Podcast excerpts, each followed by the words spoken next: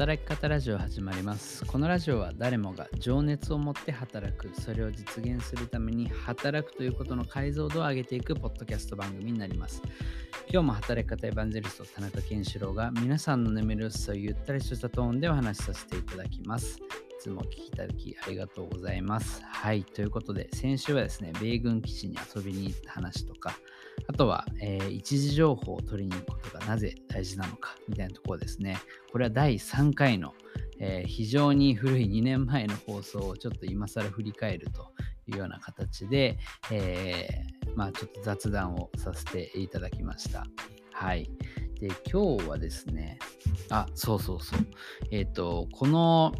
働き方ラジオでもあのよく話してると思うんですけど今農業法人のアグレスという会社で働いていましてはい。あのそこでですね、えっと、6月ぐらいからかなあのだいたい4ヶ月ぐらいあのやっていることがあるんですけどもそれがあのインスタグラムですね。こちらをこう結構一生懸命いわゆる運用をねあのして、えー、まあ、どんなことをやってるかっていうともう本当にあの農作業のワンシーンをこう撮って動画であのリールってやつでねこう送ったりとかあの農業機械のこう動いてるところをあの映したりとか、まあ、あとはその中のメンバーが実際にライブ配信やったりとか、まあ、いろんなことをやってるんですけれども、まあ、そのアカウントがですね最近、えー、フォロワー2万人を突破しまして あの6月の時は多分確かですね200人ぐらいだったと思うんですけど、まあ、そこから、えー、まあ100倍ですかね。はい。まあ、それぐらいにこう、一気に、まあ、増えてきたという、まあ、急成長があって、本当に、あの、リールの動画、一番多いやつは400万再生とか言ってるんですよね。はい。まあ、本当にこれは、あの、メンバーの、まあ、美咲ちゃんっていう、あの子がですね、もう毎日投稿っていうのをやって、あの、ミンカレでですね、インスタグラム運用コースもちょっと勉強して、えー、それでですね、こう日々投稿を続けてたら、まあ、こうバズっていって、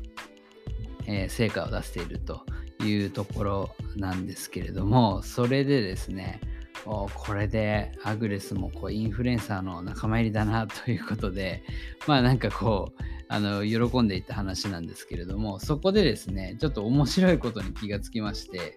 あのインスタグラムってフォロワーの属性とかなんかそういうものをあのアナリティクスみたいな感じですね。こう分析をいろいろ見れるんですね。フォロワーがこう今日何人増えたのかとかここ数ヶ月でどういう推移なのかとかどの動画がより伸びてるのかクリックされてるのかとかっていろいろ見れるんですけどそんな中でフォロワーの属性ってどんな人たちなんだろうなってこうふと見てみたんですね。したらですね、はい。あの日本人が一番多いんだろうなと思っていたんですけども、ところがどっこいですね、えー、全然違いまして、えっ、と、一番多い、え、フォロワーがですね、なんとインドだったんですよね。はい。その次、ブラジル、インドネシア、その次にやっと日本が入ってくるんですけども、まあ、それぐらいですね、今、あの海外で非常にバズっている、えー、アカウントになったっていう感じなんですね。なんかですね、あの投稿するとですね、あの英語だったりとかあの海外のこう言葉のコメントがやたら入ってくるのでなんだろうなって思ったんですけども、まあ、一番多いのはインドだったと。はあ、ということで、そんなきっかけがあってですね、えー、ちょっとインドが非常に気になり始めたっていう。ね、僕、あの、結構いろんな国に、えー、まあ、プライベートもそうだし、学生時代からも行っているし、あと前職の製造業やってる時は、多分、本当に10カ国以上仕事で行ったりとかしていたんですけれどもそんな中でインドっていう国はですね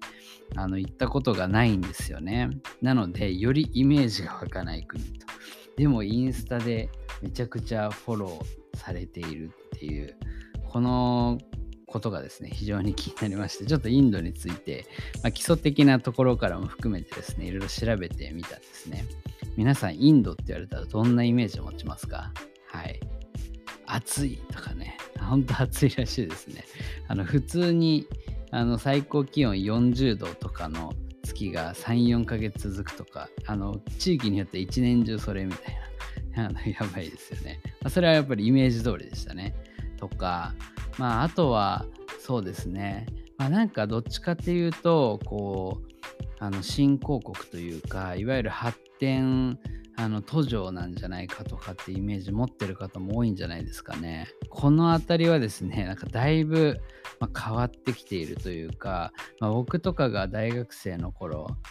ね、20年近く前とかになると思いますけれども、まあ、その頃は確かに発展途上国だったと思うんですけども今は本当に世界の主要国になってるっていうところですねインドを語るキーワードの中で、まあ、まず出てくるのはもう経済大国っていうところで、まあ、今 GDP っていうところで見ると世界5位なんですよねはいなのでえー、と今1位がアメリカですよね。で、中国、で、日本、ドイツってきた時もその次に来てると。で、これですね、もう数年で3位まである。つまり、えっと、ドイツ、日本を抜いて、えー、世界3位になるだろうというふうに言われているみたいですね。はい。もうそれぐらい経済的にも、えー、もう世界の主要3カ国になりつつあると。で、人口ですよ。人口はですね、まあ多いのはなんとなく僕も知ってたんですけども、今、もうインドは中国を抜いているらしい。なんかちょっとあの情報によってこうばらつきがあるんですけども、どちらもですね、14億っていう数字で中国とインドがもう並んでるんですよ。ほぼ同率一時みたいな感じになってるっていうところでも人口規模で言うと世界一になってるんですよね。で、やっぱり経済って、ね、人口に比例するっていうふうにはま言われているので、まあ、やっぱりその同じような感じで全然こう経済的にも世界一になるっていうそのポジションになる可能性も十分あり得るっていうところにいるのがインドなんですよね。なんかめちゃくちゃ重要じゃんみたいな。でその割にですね日本っていう国においてインドの情報ってあんまり入ってこないじゃないですかなのでもっと知らなきゃいけないんじゃないかなというふうにあの感じてますね。アメリカの情報っていっぱい入ってきてるし、アメリカで仕事してる日本の企業っていうのもめちゃくちゃたくさんいると思うんですけども、やっぱり中国、インドってなった時に、まあ、中国も結構してると思うんですけどね、ただ中国っていろいろな、なんていうんですかね、こう、ビジネス上の制限とかもやっぱりあのあったりとかそんな中でこうインドって、まあ、これだけ経済大国になってきているのに、まあ、日本にいるとなかなかニュースとかでも入ってこないしビジネスの情報もほぼ入ってこないですよね。インドの主要企業の名前とか知ってますか？みたいな。はい。ねなんかスイッチっていうあの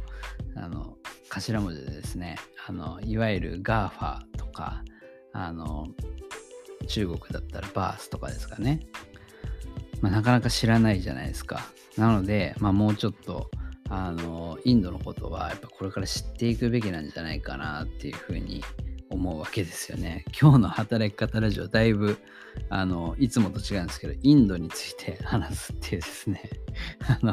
まあ、基本的に働き方ラジオはもう、ジャンルフリーなんで、僕が、あの、好奇心を持ったものは、あの、何でも発信していきますのでね、あの、興味ない方は聞き飛ばしていただいて、でもやっぱり、あの、何か仕事をしていくときに、これから、やっぱり改めて海外っていうものはあの意識していくべきなんじゃないかなと個人的には思っているんですね。はい。あのやっぱり今、ね、こんだけ円安になってやっぱり自国の経済もなかなかこうこの20年30年元気がないと各国みんなね最低時給とかで見てもあの給与とかって水準どんどん上がってるの日本だけ20年変わってないわけですよね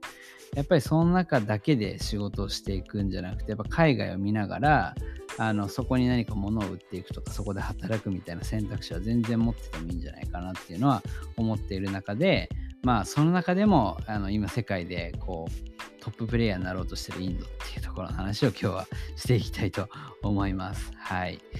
で、まずですね、えー、歴史とか政治の面からインドっていうものを、まあ、改めて、えー、知っていきたいなと思うんですけれども、まあ、インド、そうですね、遡れば日本とは結構古い関係性というかですね、影響を受けていまして、やっぱりそれはまず仏教ですよね。はい。あの仏教を、まあ、作ったというか、あの生み出したこうブッダっていう、まあ、方がインドから生まれているわけであの日本だとこう天竺とかねあの言われてますけれども三蔵法師がこう中国に持ち帰ってですねでその後こう中国を経て日本にあの仏教っていうのがこう入ってきているわけで、まあ、やっぱり日本の、まあ、仏教のお寺とかにあるものとかも起源を遡るとこう同じようなものがあのインドにもあったりするらしいんですよね。だからそういうところで非常にこう仏教っていう意味では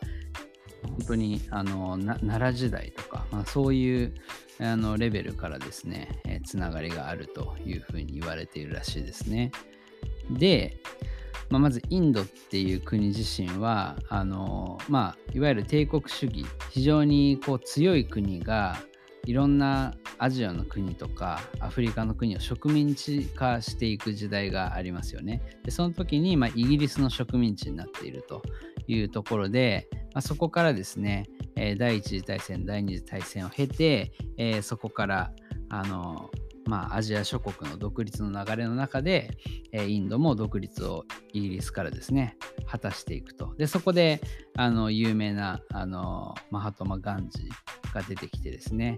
あの非暴力不服従と、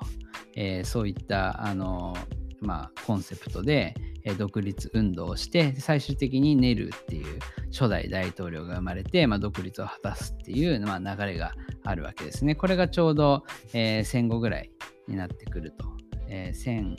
1940年代とかですよね。はいまあ、そこからま独立をしていきますというところで、で、まあ、そこからこう冷戦時代に入っていくんですけども、まあ、基本的にはあの結構中立なあの位置というかどの国とも同盟を結ばないっていうあの戦略をとってるんですよね。これはまあある意味今でも続いているようなものみたいなんですけれども、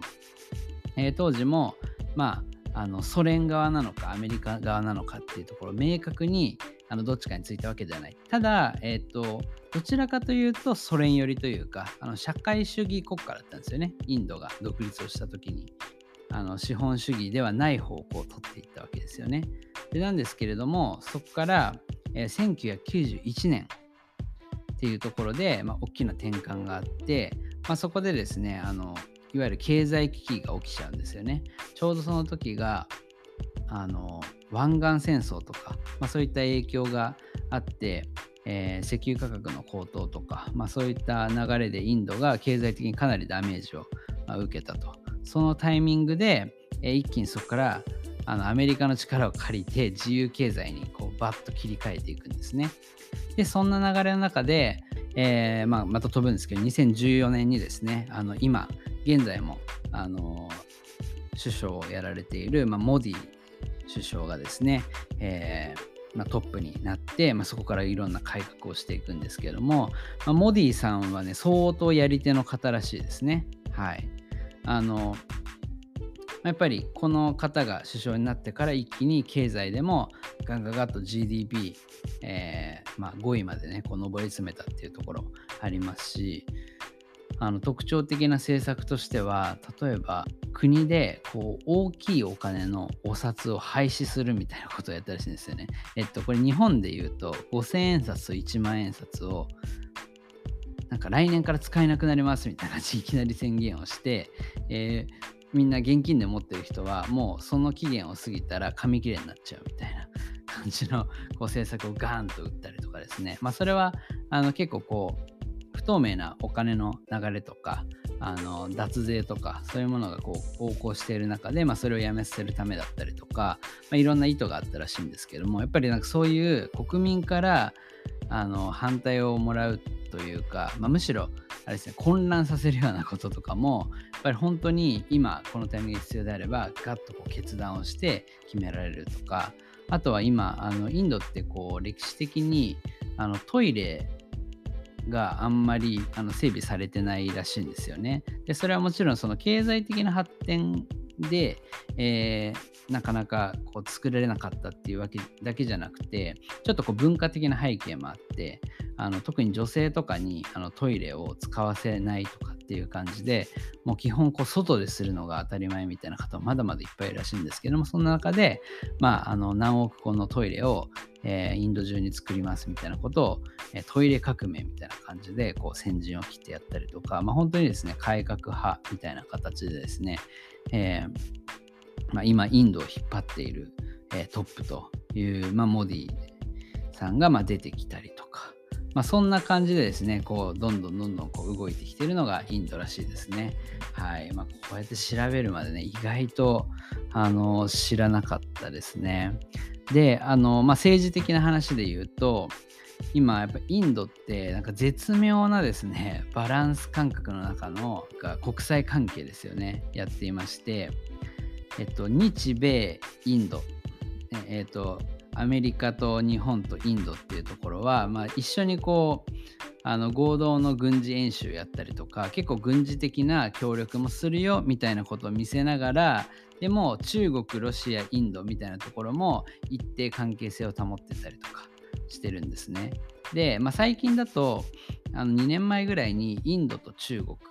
はあのちょっとこう国境接してるのでそこでこうあの少し戦闘があったりとかっていう緊張状態はあるんですけれども、えっと、ロシアとインドっていうのは結構あのあの、まあ、武器の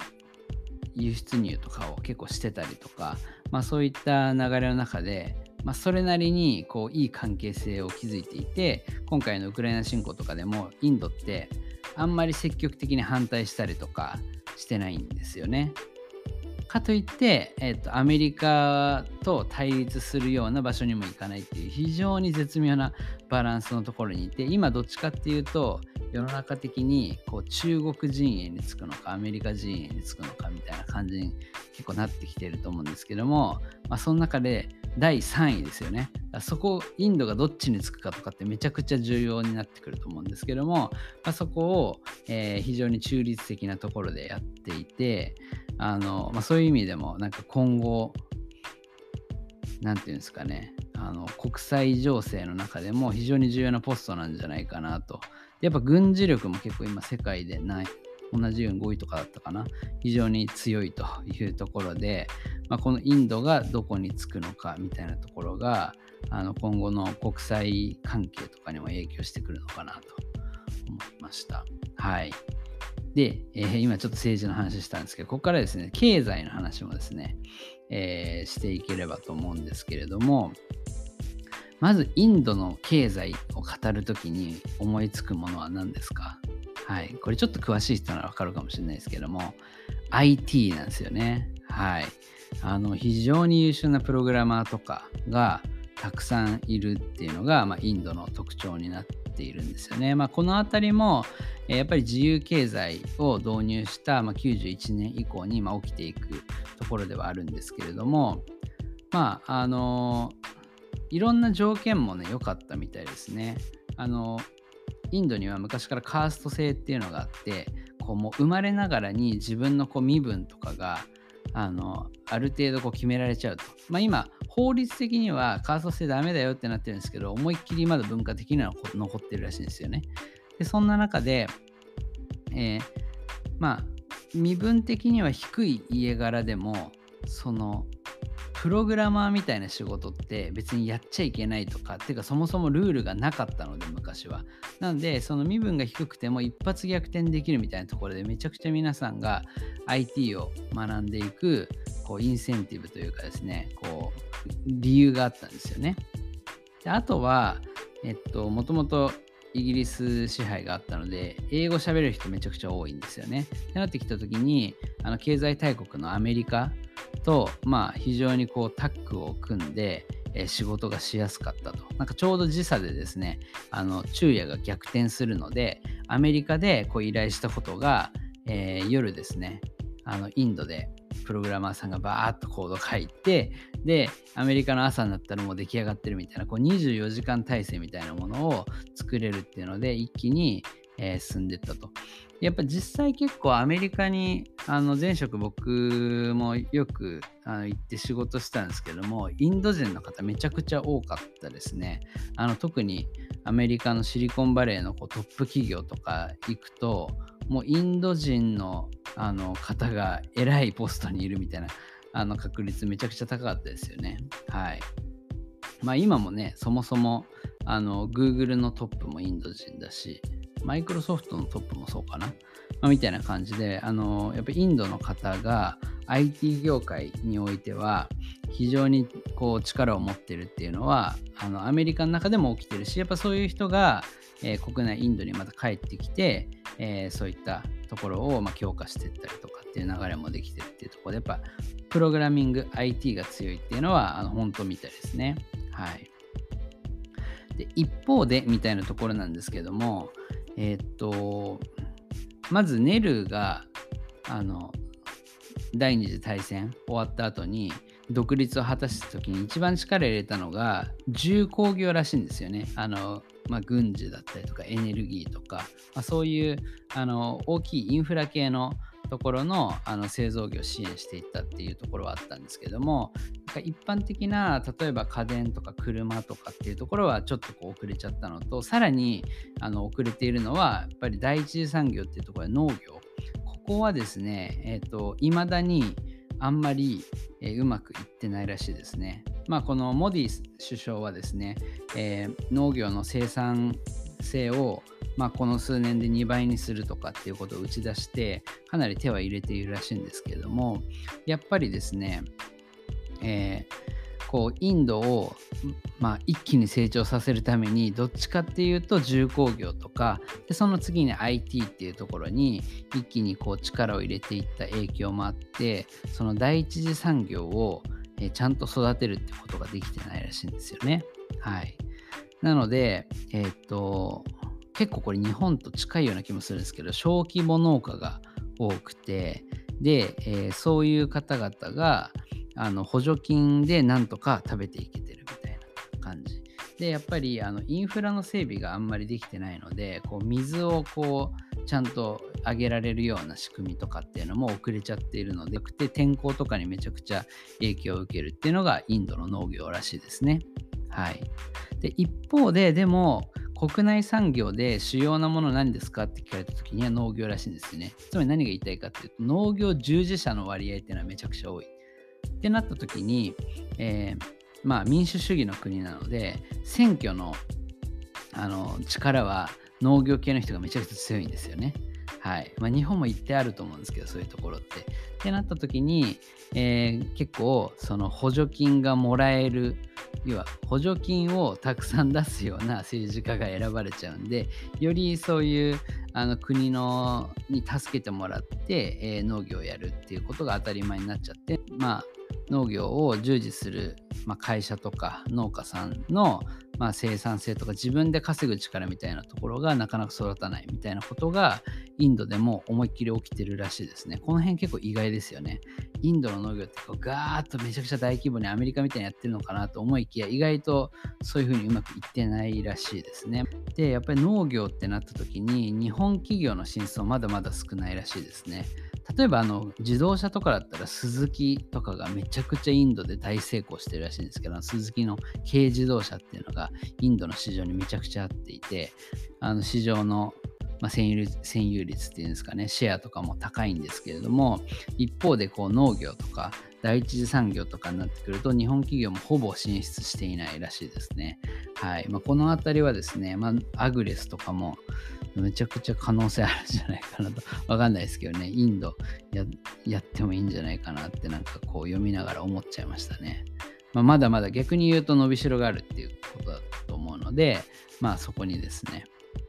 まあ、入っていくっていう可能性もあるのかなと思いました。はい。そんな感じでですね、今日はですね、インドの歴史政治そして経済について、ちょっとこう豆知識みたいな感じで喋ってみました。はい、いかがでしたでしょうか？少しインドの解像度が上がったんじゃないでしょうか。でももう世界一の人口、そして、えー、経済的にももうあと数年で世界3位になる国、これは無視できないですよね。で、やっぱりそのインドっていうところに、まあ、市場的なあの価値、えー、チャンスっていうのはですね、実は結構あるんじゃないかなというふうにあの感じました。